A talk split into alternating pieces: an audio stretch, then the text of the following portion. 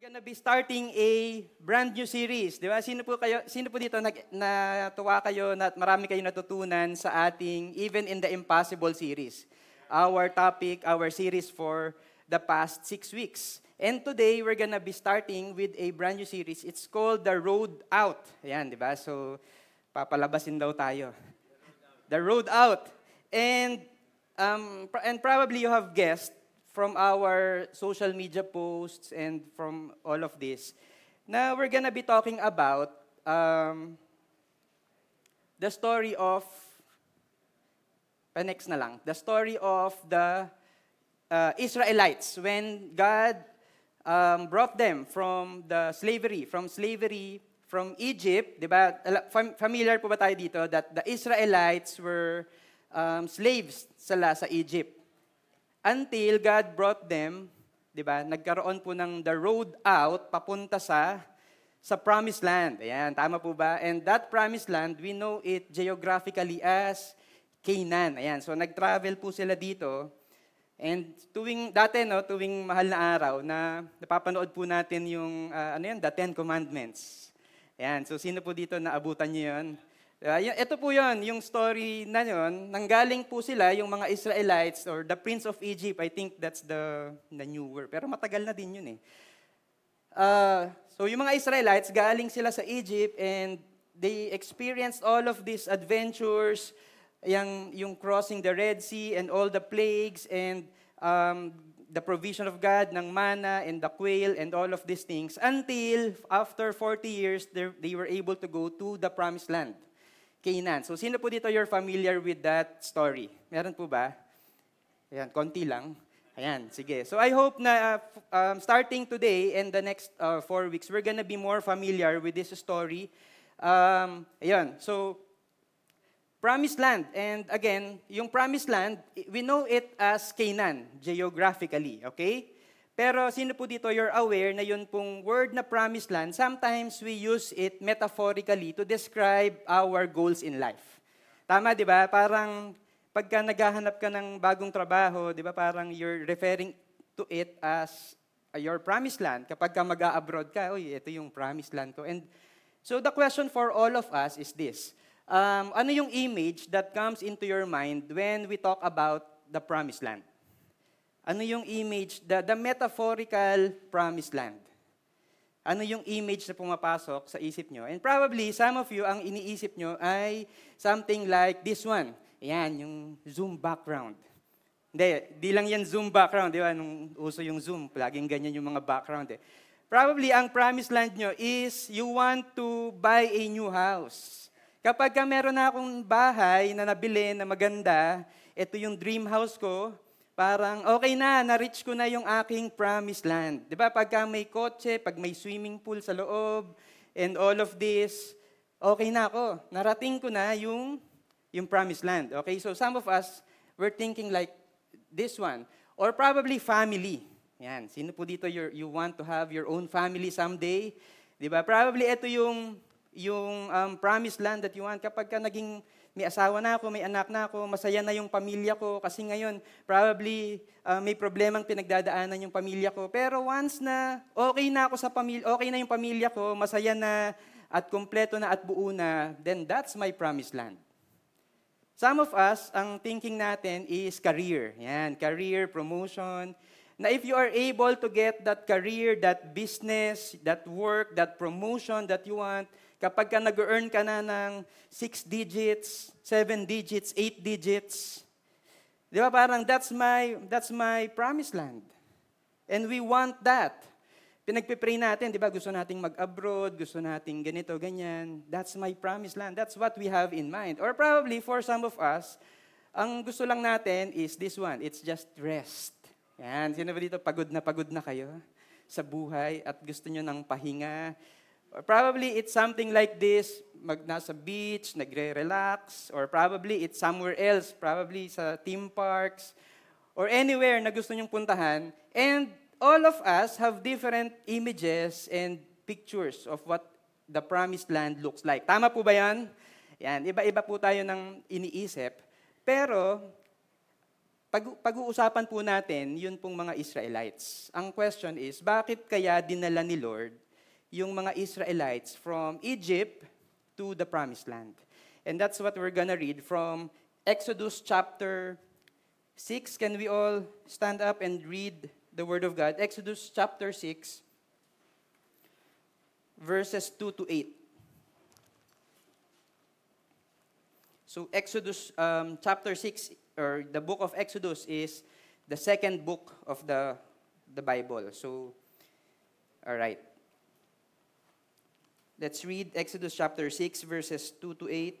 God spoke to Moses and said to him, I am the Lord. I appeared to Abraham, to Isaac, and to Jacob as God Almighty, but by my name, the Lord, I did not make myself known to them. I also established my covenant with them to give them the land of Canaan, the land in which they lived as sojourners. Moreover, I have heard the groaning of the people of Israel, whom the Egyptians hold as slaves, and I have remembered my covenant.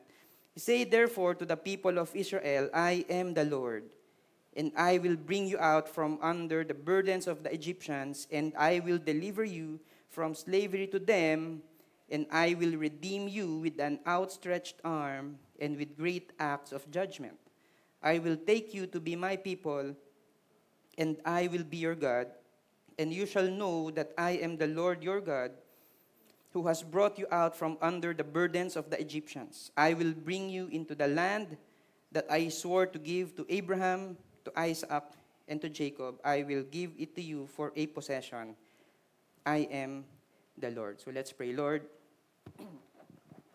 thank you, God, for your word. Thank you, God, that as we read, as we talk about your word, as we meditate on your word, I pray, Lord, that our trust in you will be much, much, much stronger, Lord, so that you can bring us, Lord, from our own Egypt to our promised land. Thank you, God, in Jesus' name. Amen. Pwede na po tayong maupo. So we're gonna talk about three things today. And the first thing that we're gonna be talking about is number one, it's the destination.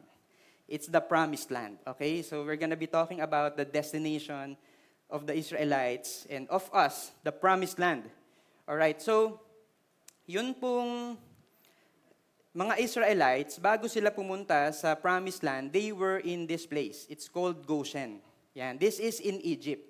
Alright, so this is the modern Goshen, okay? So modern na po yan. Pero kapag ka po binasa ninyo yung Genesis, uh, bakit, kasi probably ang question ninyo, bakit ba uh, napunta sila sa Egypt in the first place? So sino po ba dito yung natatandaan nyo si Joseph the Dreamer? 'Di ba? Joseph the Dreamer, so bibilisan lang po natin. I, I'm just gonna give you a background. Si Joseph the Dreamer, napunta, binenta po siya ng kanyang mga kapatid hanggang eventually napunta siya sa Egypt. And then, fast forward, naging second in command siya ng, ng Egypt. Tama po ba? Tapos, um, dahil meron po siyang wisdom na binigay sa kanya si Lord, anong nangyari? Nagkaroon ng famine sa Egypt, but then, siya po yung may idea na magkaroon ng storehouses in Egypt um, yung unang seven years of, of um, plenty, mag-ipon tayo ng pagkain, and then um, comes the next seven years of famine, meron tayong pagkain. And so Egypt was spared from the famine. So that's the fast version, okay? So ibang preaching po yung about Joseph. And then, anong nangyari? Um, eventually, yung pong family ni, ni Joseph, yung, yung, yung father niya, si Jacob, and uh, his brothers, okay? and their families. Lumipat or nagpunta sa Egypt, actually, initially, para lang bumili ng pagkain. Yun lang yung plano, para lang bumili ng pagkain. But then, fast forward again, um, na-discover nila na, oh, si Joseph na pala yung second in command sa, sa Egypt. So, sabi ni Pharaoh, ito, ito na, sabi ni Pharaoh, uh, Joseph, um, dito mo na patira- patirahin yung family mo. Patirahin mo sila sa land of Goshen because that is the best land, the best land in all of Egypt. Yan. So that's Goshen for you. So yung Goshen is hindi siya parang um, parang ano yung pangit na lugar. It's the best land of Egypt, sabi ni Pharaoh. So dito mo dalahin yung inyong yung family mo. Alright, so yung family ni, ni, um, ni Joseph settled in the land of Goshen and fast forward many years after, so namatay na sila, sila Joseph and his generation. And now, uh, iba, ng, iba na po yung generation ng mga um, Israelites na nandun. Alright? Nagigets po ba? Ayan, okay. So, um, best of the land, yung Goshen. So, question, pwede ba na i-bless na lang sila ni Lord sa Goshen. For example, wag na silang pumunta dun sa promised land. Doon na lang sila, mag-stay na lang sila dun sa Egypt, sa Goshen, and then the Lord will just bless them. Pwede po ba yon? Sa tingin niyo po ba kaya ni Lord yon? Of course He can. Kinreate nga niya yung buong mundo eh, just by speaking. E di, madali lang sa Kanya na yung Goshen, yung Egypt, will become the land flowing with milk and honey. And when we talk about the land flowing with milk and honey. We're referring to Canaan, of course, pero ang naiisip ko ay salted caramel ice cream. hindi, caramel, hindi yata, iba yata, hindi honey yan eh. Di ba? Parang pwede naman na doon na lang sa Goshen, ibe-bless sila ni Lord, ipaprosper sila ni Lord. And in fact, when we go to Exodus chapter 1, ayan, unang-unang chapter ng Exodus, verse 7, the description is that, But the people of Israel were fruitful and increased greatly They multiplied and grew exceedingly strong so that the land was filled with them. So, reading this, sa tingin nyo ba, blessed yung mga Israelites in the land of Egypt? Yes. Ang ganda ng description. They were fruitful. They increased greatly. They multiplied and grew exceedingly strong. Ang ganda ng description sa kanila. Pero bakit sila dadalhin pa ni Lord? from Egypt papunta dun sa promised land. And I want us all to understand that the journey to the promised land is not just about a journey towards prosperity and success. It's a journey towards God's redemption. Ulit, hindi lang yung, yung journey to the promised land, it's not just a journey for them to be more prosperous. Kasi whenever we talk about the promised land, ang iniisip natin, somewhere na mas convenient, somewhere na mas prosperous, somewhere na mas maganda yung trabaho mo, somewhere na mas maganda yung buhay mo. Tama po ba? That's our idea. Pero let me tell you this, that when we talk about the promised land, it's not just about all of these things. It's more about the redemption of God in His people. It's about the redemption of God in His people. Ah, di ba parang medyo, teka, gusto ko pa bang pumunta dun sa promised land? And ito po kasi yung nangyari. Bakit, bakit ganun? Kung kaya naman silang i-bless ni Lord in Egypt, bakit pa sila dadalhin? Because Exodus 6, ito po yung binasa natin kanina, verse 6 says, Say therefore to the people of Israel, I am the Lord, and I will bring you out from under the burdens of the Egyptians, and I will deliver you from slavery to them, and I will redeem you with an outstretched arm and with great acts of judgment. So, who are they in Egypt? They are slaves. They are carrying the burdens that God, or rather, that the Egyptians are putting on them. They are slaves. And hindi po yun yung plano ni Lord for His people. Di ba? Sino ba sila? People of God. But sino yung sinaserve nila? They are serving Pharaoh. Mali po yung kanilang identity. Um, Exodus, Exodus 3 verse 12, but, his, but I will be with you, sabi po ni God kay Moses, and this shall be the sign for you that I have sent you. When you have brought the people out of Egypt, ano yung gagawin nila? You shall serve God on this mountain. Yun pong serve na word, um, sometimes this can be translated or this can be understood as worship. So, dahil nandoon sila sa Egypt, slaves sila doon, okay, ano yung ginagawa nila? Sinaserve nila si Pharaoh, they're doing what Pharaoh wants them to do. They're doing what the Egyptians want them to do. And dahil doon, they are not able to be the people of God. They are not able to worship God. Sino yung wino-worship nila nung nandun sila sa Egypt? Egyptian gods. Marami pong gods yung ah, mga Egyptians, di ba? Sino po dito yung nakapanood ng ano, Moon Knight, Marvel? Ah, tama ba? Moon Knight, yung Marvel. Puro Egyptian gods yung yung ano doon, yung mga characters doon. So madami pong mga gods yung mga Egyptians and si Pharaoh, they treat Pharaoh as their uh, most powerful god. Imagine. And they're serving Pharaoh. And they're not able to serve God. All right? So, it's not about it's not just about prosperity. Alam ko land flowing with milk and honey. It's not it's not just about the milk and the honey. It's not just about their food or their, the, the, the prosperity of the land.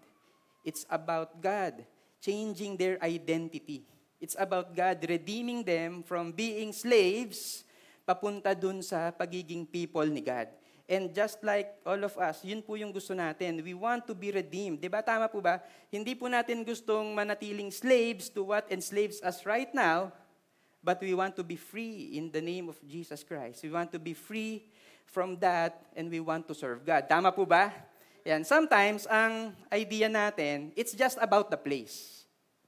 It's just about the place. Kunwari, meron kang anak, makulit. Sino po dito yung anak mong makulit? Ah, Huwag nyo nang itaas yung kamay ninyo. Di ba? Sometimes, ganun po yung, yung anak natin, yung makulit, yung pasaway. Sige, dali natin sa kids church. Dali natin sa campus hangout.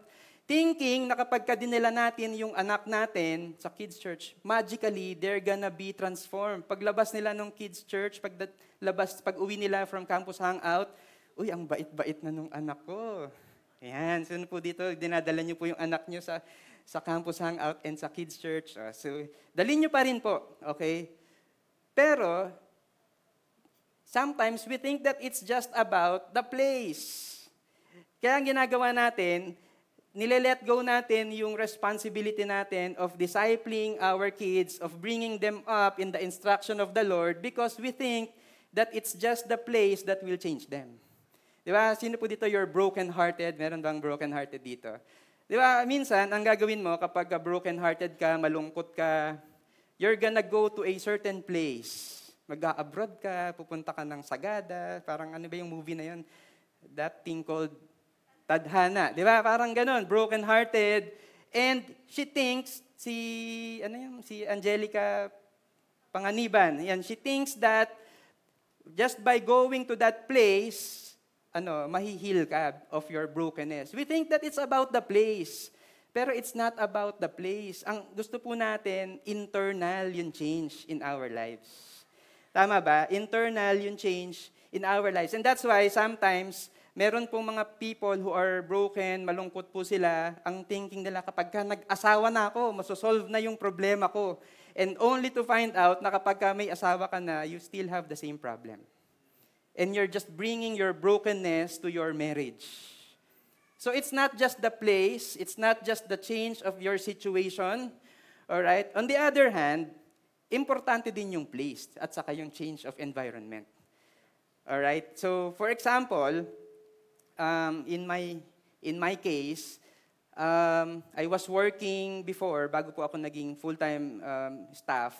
Um, I was working in Ortigas. So I was working as an uh, IT, software engineer. Yan. And Um, and then si Pastor Rui will talk to me. So sabi, sabi ni Pastor Rui, ah, Eric, gusto mo bang maging staff, maging pastor, ganyan-ganyan? And I will always say no. Ayoko.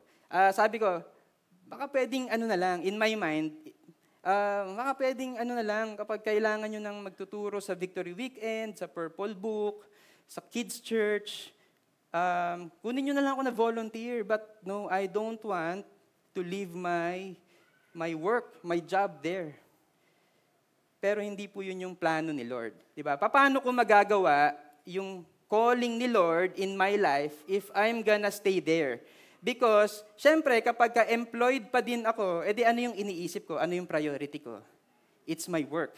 It's my promotion. It's my career. And pap, ibig sabihin, magiging secondary lang yung what God has really called me to do. So, importante that I resign from there and move here so that I can accomplish what God has called me to do. Nagigets po ba? Um, importante din po yung place or, or yung change of the environment. If you have an addiction, kunwari sa wine, or sa alcohol, and lagi kang sama ng sama sa ganitong mga kaibigan mo, and then maybe it's time to stop going with them, going out with them, and start changing yung, your routine. Di ba? Instead of sama ka ng sama sa ganitong mga barkada, okay, tapos paulit-ulit lang yung scene. Bakit? Eh, sila din yung magyayaya sa'yo na uminom. Sila din yung magyayaya sa'yo sa bisyo. Eh, they, maybe there's a practical thing na you have to change your environment so that you can walk out from that addiction towards to the freedom that God has called you to, to be in. Tama po ba? So, importante yung change of place, yung change of environment of your situation. Pero it's not just about that. It's it, the, the work of God that is doing in you is internal. Pero God can use that, yung change in your situation, the change in that place, so that you can go from this place to, to, to the, this place of slavery towards the freedom that God wants you to have. Nagigets po ba? So, the uh, uh, the, the journey towards the promised land, it's not just about our own success, convenience, or, or prosperity. It's about God changing our identity. It's, it's about God redeeming us. And meron pong pinapagawa si Lord, meron pong calling si Lord. And ang gusto po ni Lord para sa atin is to be Christ-like.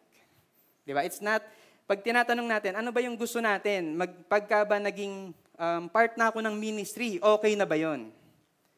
Or kapag ka ba victory group leader na ako, okay na ako, Lord, ah, nandito na ako sa, sa promised land ko. Ganun ba? Hindi. Because what God wants for all of us is to be Christ-like.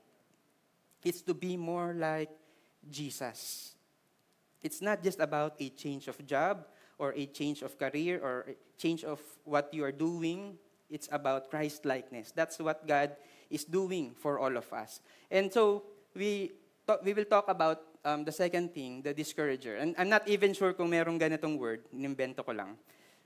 Um, but mamaya explain ko. Because in every journey, there's gonna be something or someone that can discourage you. Tama po ba? Di ba, for example, nandito ka sa journey of addiction towards um, freedom from that addiction. Pero merong mga hahatak sa'yo, may mga pipigil sa'yo, may mga magyayaya pa din sa'yo. Tama ba? meron pong someone or something that can discourage us. And sa mga movies, di ba, parang, parang ganito po yun eh. Um, sa mga movies, laging merong kontrabida, di ba? Ganun, ganun yung picture. So for example, in the Avengers, merong Thanos. Ayan, ito po yung big bad, the big bad of Avengers. Sa, ito medyo corny, di ba? Snow White. sa Snow White, si the, the, the witch, Di ba? Yung, yung witch, yung queen na naging, anong, nagbigay ng mansana sa kanya, and si Snow White is the prettiest of them all, pero hindi siya magkaroon ng happily ever after. Kasi ang pumipigil sa kanya ay yung, yung witch. Okay? So, ayan, ito, mas corny pa. Ayan, Princess Sarah. Di ba? Si Miss Minchin.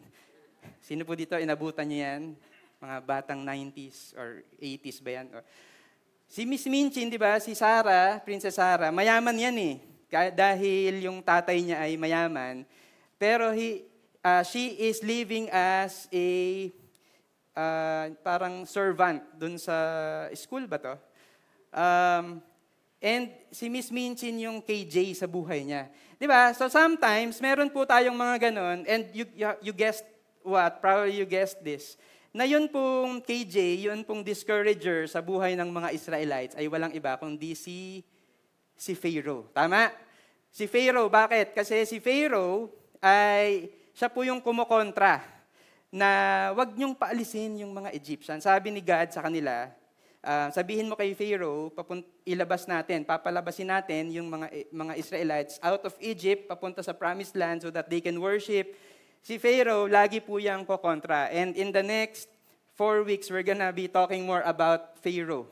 Alright? And paano po yung mga ginagawa niya para kumontra. Pero ito po yun, lagi po siyang kumukontra, ayaw niyang gawin yung pinapagawa ni Lord kay Moses and to the Israelites. Laging kumukontra.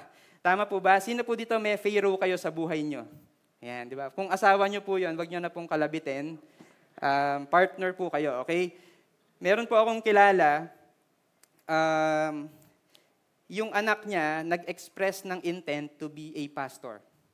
Yan, so sabi po nung anak, nung anak niya, dun sa nanay niya, gusto ko pong maging pastor. Sabi nung nanay, uh, wag na lang. Walang, hindi kaya yaman dyan. And what happened is, yung anak niya, hindi na umaattend ng church. Na-discourage. Ah, nalungkot lahat eh, no? Na-discourage. And there are people or situations that can be your discourager. 'Di ba? It's ano pa ano ba 'yon in your life? Ano ba 'yon in your life? Ano ba yung Pharaoh sa buhay nyo? But then again, ito po, gusto ko pong sabihin sa ating lahat that it's not just the pharaohs in our lives that hinder us from going to the promised land. Sometimes, ang lagi nating sinisisi ay si Pharaoh. Sometimes, ang lagi nating sinisisi ay yung taong nang di-discourage sa atin. But sometimes, it's us. It's our own hesitation. It's our own doubt to trust God that, that hinders us so that God can bring us to the promised land. Tama po ba? Sometimes, meron tayong mga hesitation. Sometimes, we don't trust God. And what happens is, ito, si, si Moses, Exodus 3, verse 10, sabi ni, ni Lord um, sa kanya, Come, I will send you to Pharaoh that you may bring my people, the children of Israel, out of Egypt. And God was telling him to lead the Israelites out of Egypt towards the promised land. Pero ito yung sabi ni Moses. But Moses said to God, Who am I that I should go to Pharaoh and bring the children of Israel out of Egypt? Bakit ako? Yan, di ba? Meron po ba yung kilalang ganon? Oy, ikaw mag-pray. Bakit ako? Di ba ganon? Sino ba naman ako para ako pa yung mag-pray? And, and sometimes ganon po yung, yung mindset natin. Di ba? Bakit ako? Sino ba naman ako? Lord, wag na lang ako. When God is telling you to, to help someone move out of his slavery towards freedom, towards his, his Egypt, papunta dun sa kanyang promised land. And sometimes ang ang sinasabi mo kay Lord, bakit ako? Ayoko po, Lord. And for good reason. Okay? Kasi si Moses ay, ano yan eh, da, galing po siya sa sa Egypt. Di ba? Natatandaan niyo ba yon? Pinanganak siya, do, ay, pinanganak siya um, sa, sa Egypt, sa Goshen. And then, eventually, naging, naging Prince of Egypt po siya. Kaya merong movie na Prince of Egypt. But then, meron, nung, meron po siyang napatay na Egyptian, kaya tumakas siya. Okay, so si Moses, malaya na siya. Tama ba? Malaya na siya, nakatakas na siya from Egypt. Tapos ngayon, papabalikin siya ni Lord papunta sa Egypt. And that's why ayaw niya. At saka, sino ba naman siya? Isang normal human being na hindi naman ikaw part ng slavery, tapos ako pa yung papapuntahin mo sa Egypt. So, I can understand yung hesitation ni Moses. And also, hindi lang po si Moses, the Israelites. Yan. In Exodus 5, verse 9, uh, I'm reading from NLT. Sabi po dito, So Moses told the people of Israel what the Lord had said. So sinabi na, eventually si Moses nagpunta sa Egypt, kinausap yung mga Israelites, kinausap si Pharaoh, pero ano po yung nangyari? So Moses told the people of Israel what the Lord had said, but they refused to listen anymore. Ayaw nang maniwala they had become too discouraged. And that's why I, I said the discourager. Because the Israelites were discouraged by the brutality of their slavery. Kasi what happened was, lumapit ngayon si Moses papunta kay Pharaoh, sinabi niya kay Pharaoh, um, Pharaoh, let my people go so that they can worship. Tapos ang ginawa ni Pharaoh, ayoko. Sabi ni Pharaoh, ayoko. And ang ginawa pa niya, lalo pa niyang pinahirapan yung mga Israelites. Pinahirapan palalo. Ang, kaya ang nangyari, yung pong mga Israelites, they had become too discouraged by the brutality of their slavery. Yan, so na-discourage. In, in, I think in ESV, that the description is they have broken spirits. Can you imagine? Broken spirit. Wala ka ng fighting spirit. Broken na. Wala ka ng kagustuhan na makalaya. From your slavery, tatanggapin mo na lang yung slavery mo, and okay na ako dito. Kasi mas lalong humihirap eh. Kapag kami ginagawa tayong paraan, mas lalong humihirap. Ayoko na lang. And probably that's what they're feeling, yung mga Israelites. They have been discouraged. So ayaw na lang nila. Meron pong story. um, meron pong mga daga na nag-meeting. Um, sa bahay namin to eh, ah, maraming daga doon eh. So nag-meeting si Mickey Mouse, si Minnie Mouse, si Mighty Mouse at saka si Doding Daga. Ayan, nag-meeting po sila. Kasi ang problema nila ay merong pusa. Okay? So merong pusa, ano bang pangalan ng pusa? Ha? Tom. Si Tom, ayan, sige, si Tom. Wala kasi si Jerry doon sa daga eh. Si Catriona, yan. Nag-isip pa yan, no? So, sabi nung mga daga, um, sino ba yung leader nila? Si Mickey Mouse. Yan, tumayo. Sabi niya, grabe naman tong si, si Catriona. Di ba, lagi na lang tayong um, hinahabol, lagi na lang tayong gustong patayin, lagi na lang tayong gustong kainin. Kapag ka, lumalabas tayo, yung buhay natin, it's always in danger because laging merong nakaabang si Catriona. So ngayon, nakaisip siya ng magandang, ng magandang idea. Sabi niya, eto, meron akong dalang bell. Yan, meron akong dalang bell. Ang gagawin natin, isasabit natin yung bell sa leeg ni Catriona and tutunog yung bell kapag ka dumating na siya at kapag ka malapit na siya, anong gagawin, ang, anong mangyayari? Maririnig natin yung yung bell at makakatakas tayo. And then nagpalakpakan yung mga daga, di ba? Kasi ang ganda nung idea mo, di ba? Malalaman. Eh, may mga pumapalakpak doon, di ba? So, ewan kung daga ba kayo or ano. Di ba? Nagpalakpakan sila, masaya sila. Kasi ang ganda nung idea. Parang, naku, ito na, ito na yung, ito na, para hindi tayo mahabol nung, nung pusa. Para aware tayo, kapag ka malapit na yung pusa, makakatakas ta- kagad tayo, okay? So ngayon, si Doding Daga, naisip niya, sabi niya, naiisip mo ba ang naiisip ko? Di ba? So, si B1 yata yun, saka si B2 eh. Pero na- na-adapt niya eh. Sabi niya, sinong maglalagay nung, nung bell? Gusto mo bang mag-volunteer, Mighty Mouse? Ikaw, gusto mo ba? Uh, Minnie Mouse, gusto mo bang mag-volunteer na maglagay ng bell? And all of them were discouraged, just like the Israelites. O, di ba, naging Israelite pa yung mga daga. Di ba minsan ganun po tayo, parang kapag ka masyadong mahirap, kapag ka masyadong mahirap, you get discouraged. Di ba kapag ka powerless ka and wala kang ability to change the situation, you get discouraged. And you think like, parang naku, wala na, dito na lang tayo sa loob kasi mapa, mapapahamak tayo kapag ka lumabas pa tayo. Dito na lang tayo, wag na lang tayong lumabas. Pero buti na lang, hindi po tayo mga daga, una, hindi tayo mga daga, pangalawa, hindi po natin, hindi po tayo makakapunta dun sa promised land natin through our own strength, through our own ability, and through our own power, because we have a God that can bring us from the slavery of the, Egy- of the Egyptians towards the promised land that God wants us to be in. Tama po ba yan? We have a faithful and a powerful God who can do that for us. All right. And why can we trust God? That's why we're, point number three is this, the deliverer. Sino ang magdadala sa atin papunta dun sa promised land? It's God. Buti na lang, it's not Moses. It's God that can bring us to the promised land. He is our deliverer. And why can we trust God? The first one is compassion.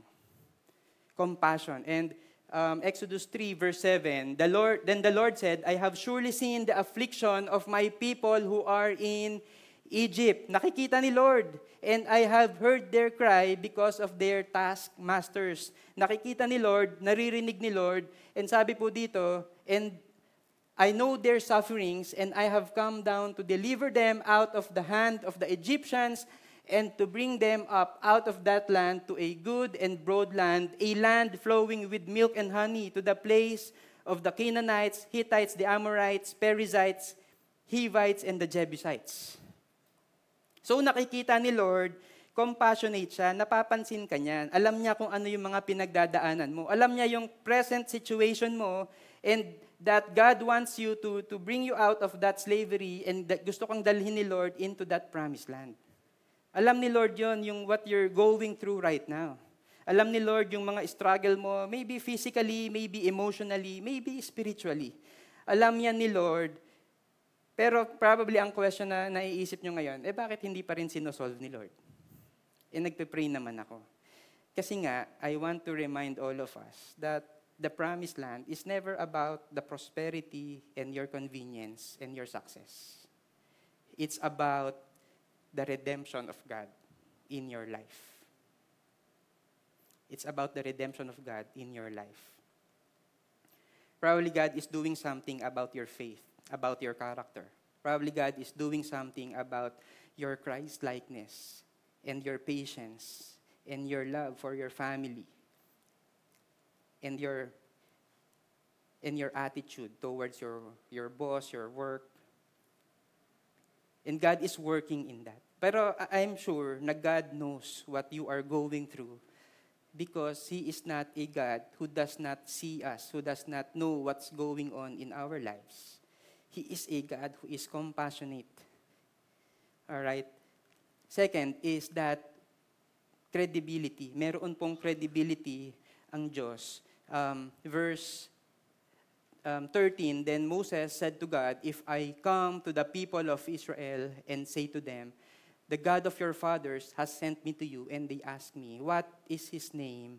What shall I say to them? And di ba, kapag ka meron tayong mga transactions, kailangan, gusto, gusto natin na nalalaman natin yung name, yung nung katransaction natin. Kasi very important yung yung trust. Di ba minsan kaya maraming nai-scam? Because we, we don't um, check kung sino yung katransaction. So anong nangyayari? Scam. Diba? Hindi natin chine-check yung trustworthiness, kaya nagtiwala tayo and then na-scam. Di ba? Yung mga nanliligaw sa inyo, ganun din. Di ba? Minsan, uh, walang, walang, di natin kilala, di ba? Tapos papatulan mo. Tapos anong nangyari? Na-scam ka. Even in relationships. And when we talk about the name, hindi lang ito yung literal na name, Marloyd. Hindi lang ganun but it's the character of the person. Di ba? Yun po yung ibig sabihin nun. So ngayon, sabi ni God, dalhin mo, uh, Moses, sabihin mo kay, kay, kay Pharaoh na lalabas yung mga Israelites from Egypt papunta sa, sa promised land. And, and kausap niya ngayon yung mga Israelites. Um, dadalhin kayo ni Lord, ha? Dadalhin kayo ni Lord from, from um, Egypt to the promised land. Siyempre, magtatanong sila, sino yung nagsabi? Kasi this is not just a simple thing. It's about living their life. And, they, and we have to understand na nandun po sila sa Egypt for 400 years. Yung, lo, yung tatay nila, yung lolo nila, yung lolo, kalolololohan nila, has been in Egypt for 400 years. And ito na yung alam nilang buhay, ito na yung alam nilang mindset, ito na lahat, at dito na umikot yung buhay nila. But God is telling them to move from Egypt to Canaan. So, bakit ako magtitiwala? Sino yung nagsabi? So, sabi ni God, God said to Moses, I am who I am. I am who I am. And he said, say this to the people of Israel, I am has sent me to you. Sino yung magdadala sa atin from, it, from the slavery from Egypt to the promised land? I am. And ano po yung ibig sabihin nun? Kasi probably hindi natin naiintindihan. Ano ba yung ibig sabihin ng I am who I am? Parang, parang wala akong nagets. Diba? Ang ibig sabihin po niyan is that God is self-existent, God is self-sustaining, and God is eternal. And He is not dependent on anything. Hindi po siya natetreten ng kahit sinong Pharaoh, kahit sinong, kahit anong event, kahit anong pangyayari, and hindi, hindi po mawawala yung pagiging Diyos niya. Yun po yung ibig sabihin nun. And that's why credible si God. That's why we can trust Him.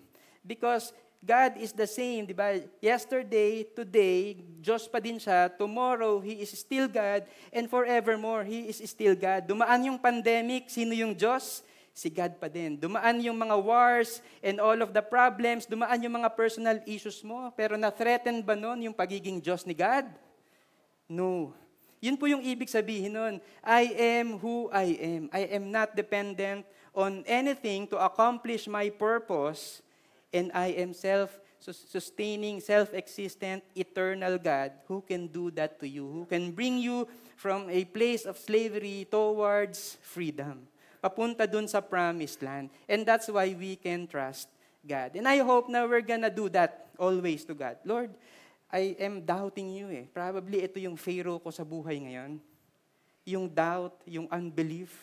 Parang hindi ko yata kayang maging free from this sin, from this place.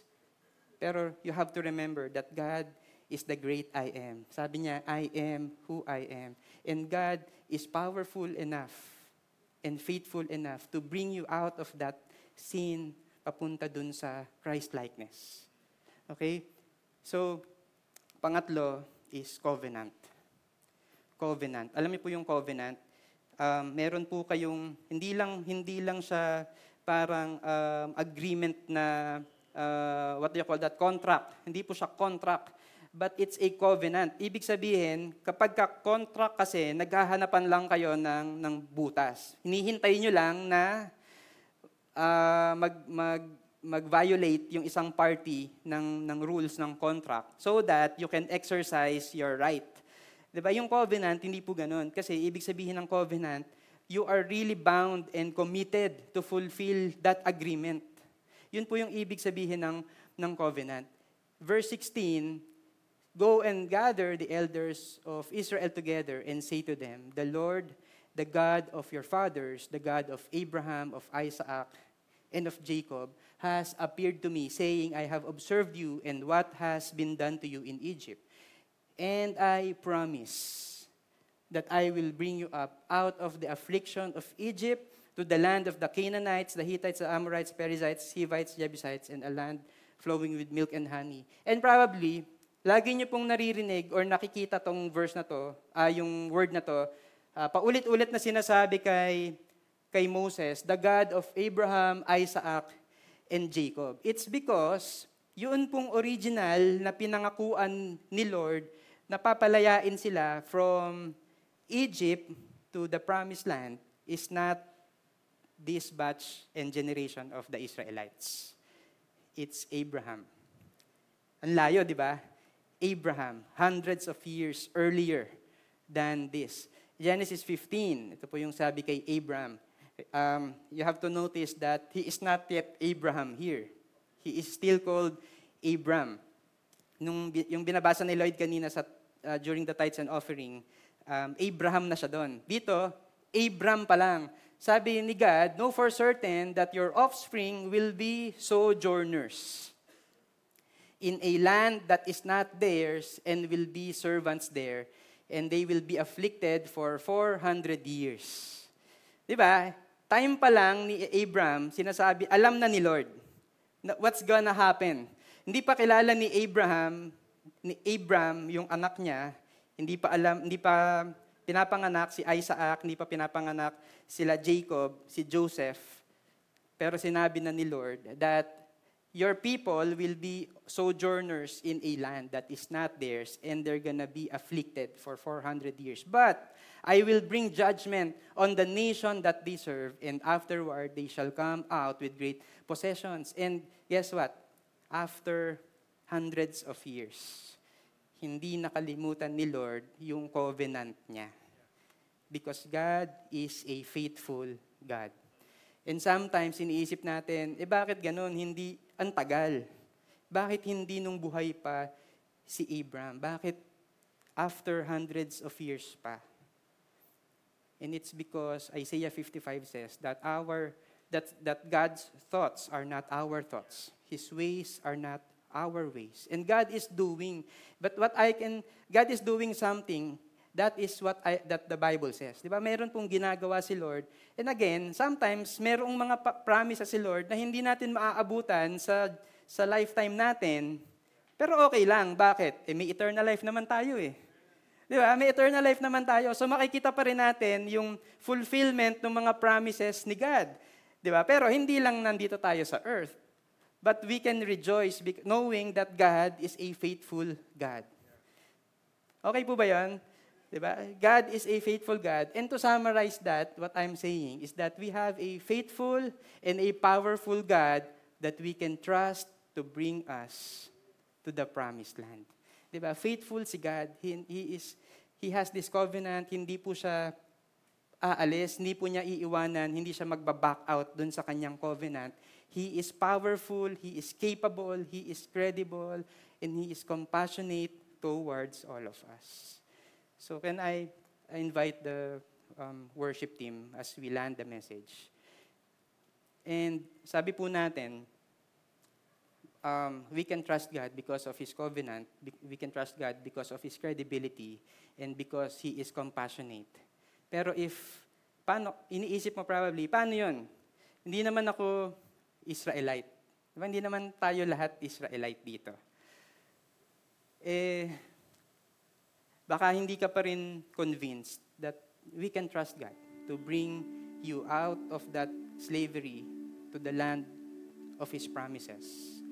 And I want us to understand that there is a fourth thing that God gave us, and that is Christ. Diba? God gave us Christ. In Colossians 1, verse 13, sabi po dito,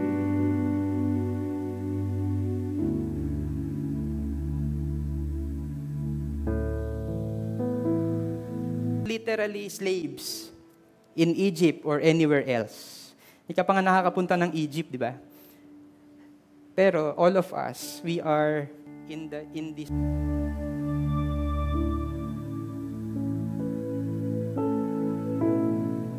because of our sins, maybe hindi tayo literally slaves of anyone, but we are slaves to sin. That is who we are. But God sent His Son, Jesus Christ, and brought us into the kingdom of the Son that He loves, in whom we have redemption, the forgiveness of sins. Ano yung, pra- ano yung purpose why God is bringing us from slavery to the promised land? It's not about prosperity, it's not about success, it's not about your dreams or your goals in life. It's about His redemption towards you. It's about God fulfilling that promise na He will never leave you nor forsake you. It's not just a promise for temporary, for our earthly life. It's what God wants for us to do is to have this redemption.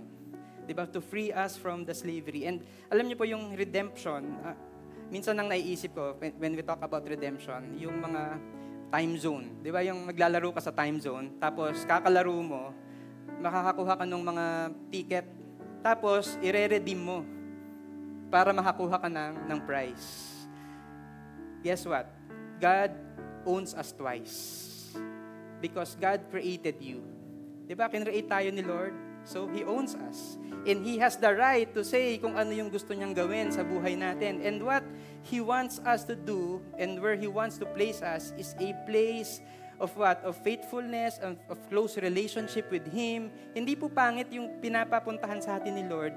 Maganda po yung plano ng Diyos para sa atin. So He owns us because He created us. Pero because of our sins, He has to redeem us. And si God, si Jesus Christ, hindi po siya nag, naglaro lang dun sa time zone to redeem us. He gave His life for us so that there's gonna be a redemption. And yung price na gusto niya is tayo. Tayo po yan. God redeemed us from this slavery towards freedom. And He owns us twice. He created us, He redeemed us. And I hope and I pray that ang response po natin dito is to fully trust the Lord. Okay po ba yun? That's gonna be our response. We want to trust the Lord to bring us into His redemption, into His Christ-likeness, into His image, back into His image. Because yun po yung plano ng Diyos para sa atin. He wants us to be more and more like Him. Question is, are you willing to trust God? Are you willing to trust God? So, let me pray for you. If you're that person and you're saying that, Lord, I'm willing to trust you. In spite of all the discouragements, in spite of the challenges, in spite of the pharaohs in our lives, I'm willing to trust you. I'm willing to believe in you because I believe that you are faithful and you are powerful to free us, to set us free from our slavery. And you are powerful to bring us out of that Egypt and um, to bring us into the promised land. So, Lord, we acknowledge, Lord, that just like Moses, just like the Israelites, we are weak and we are powerless to be free, to be set free. Lord, we acknowledge, Lord, that we have a lot of sins. We have a lot of weaknesses. We have a lot of shortcomings. But God, we trust in you. We trust in you. And we want to know you. Hindi namin gustong pumunta sa promised land just because we want prosperity and success.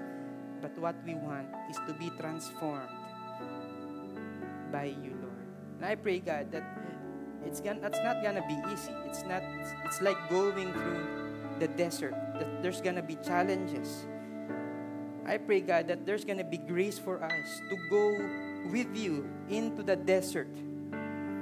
Because we know, Lord, that ikaw yung kasama namin. And that as we go with you, we are gonna be transformed to become more like Jesus. Thank you, God, for that grace and for redeeming us. Thank you, Lord, in Jesus' name. Amen and amen. Thank you, everyone, for being here in our Sunday service. So if you need prayers, we're going to be here um, praying for all of you. So thank you and God bless you.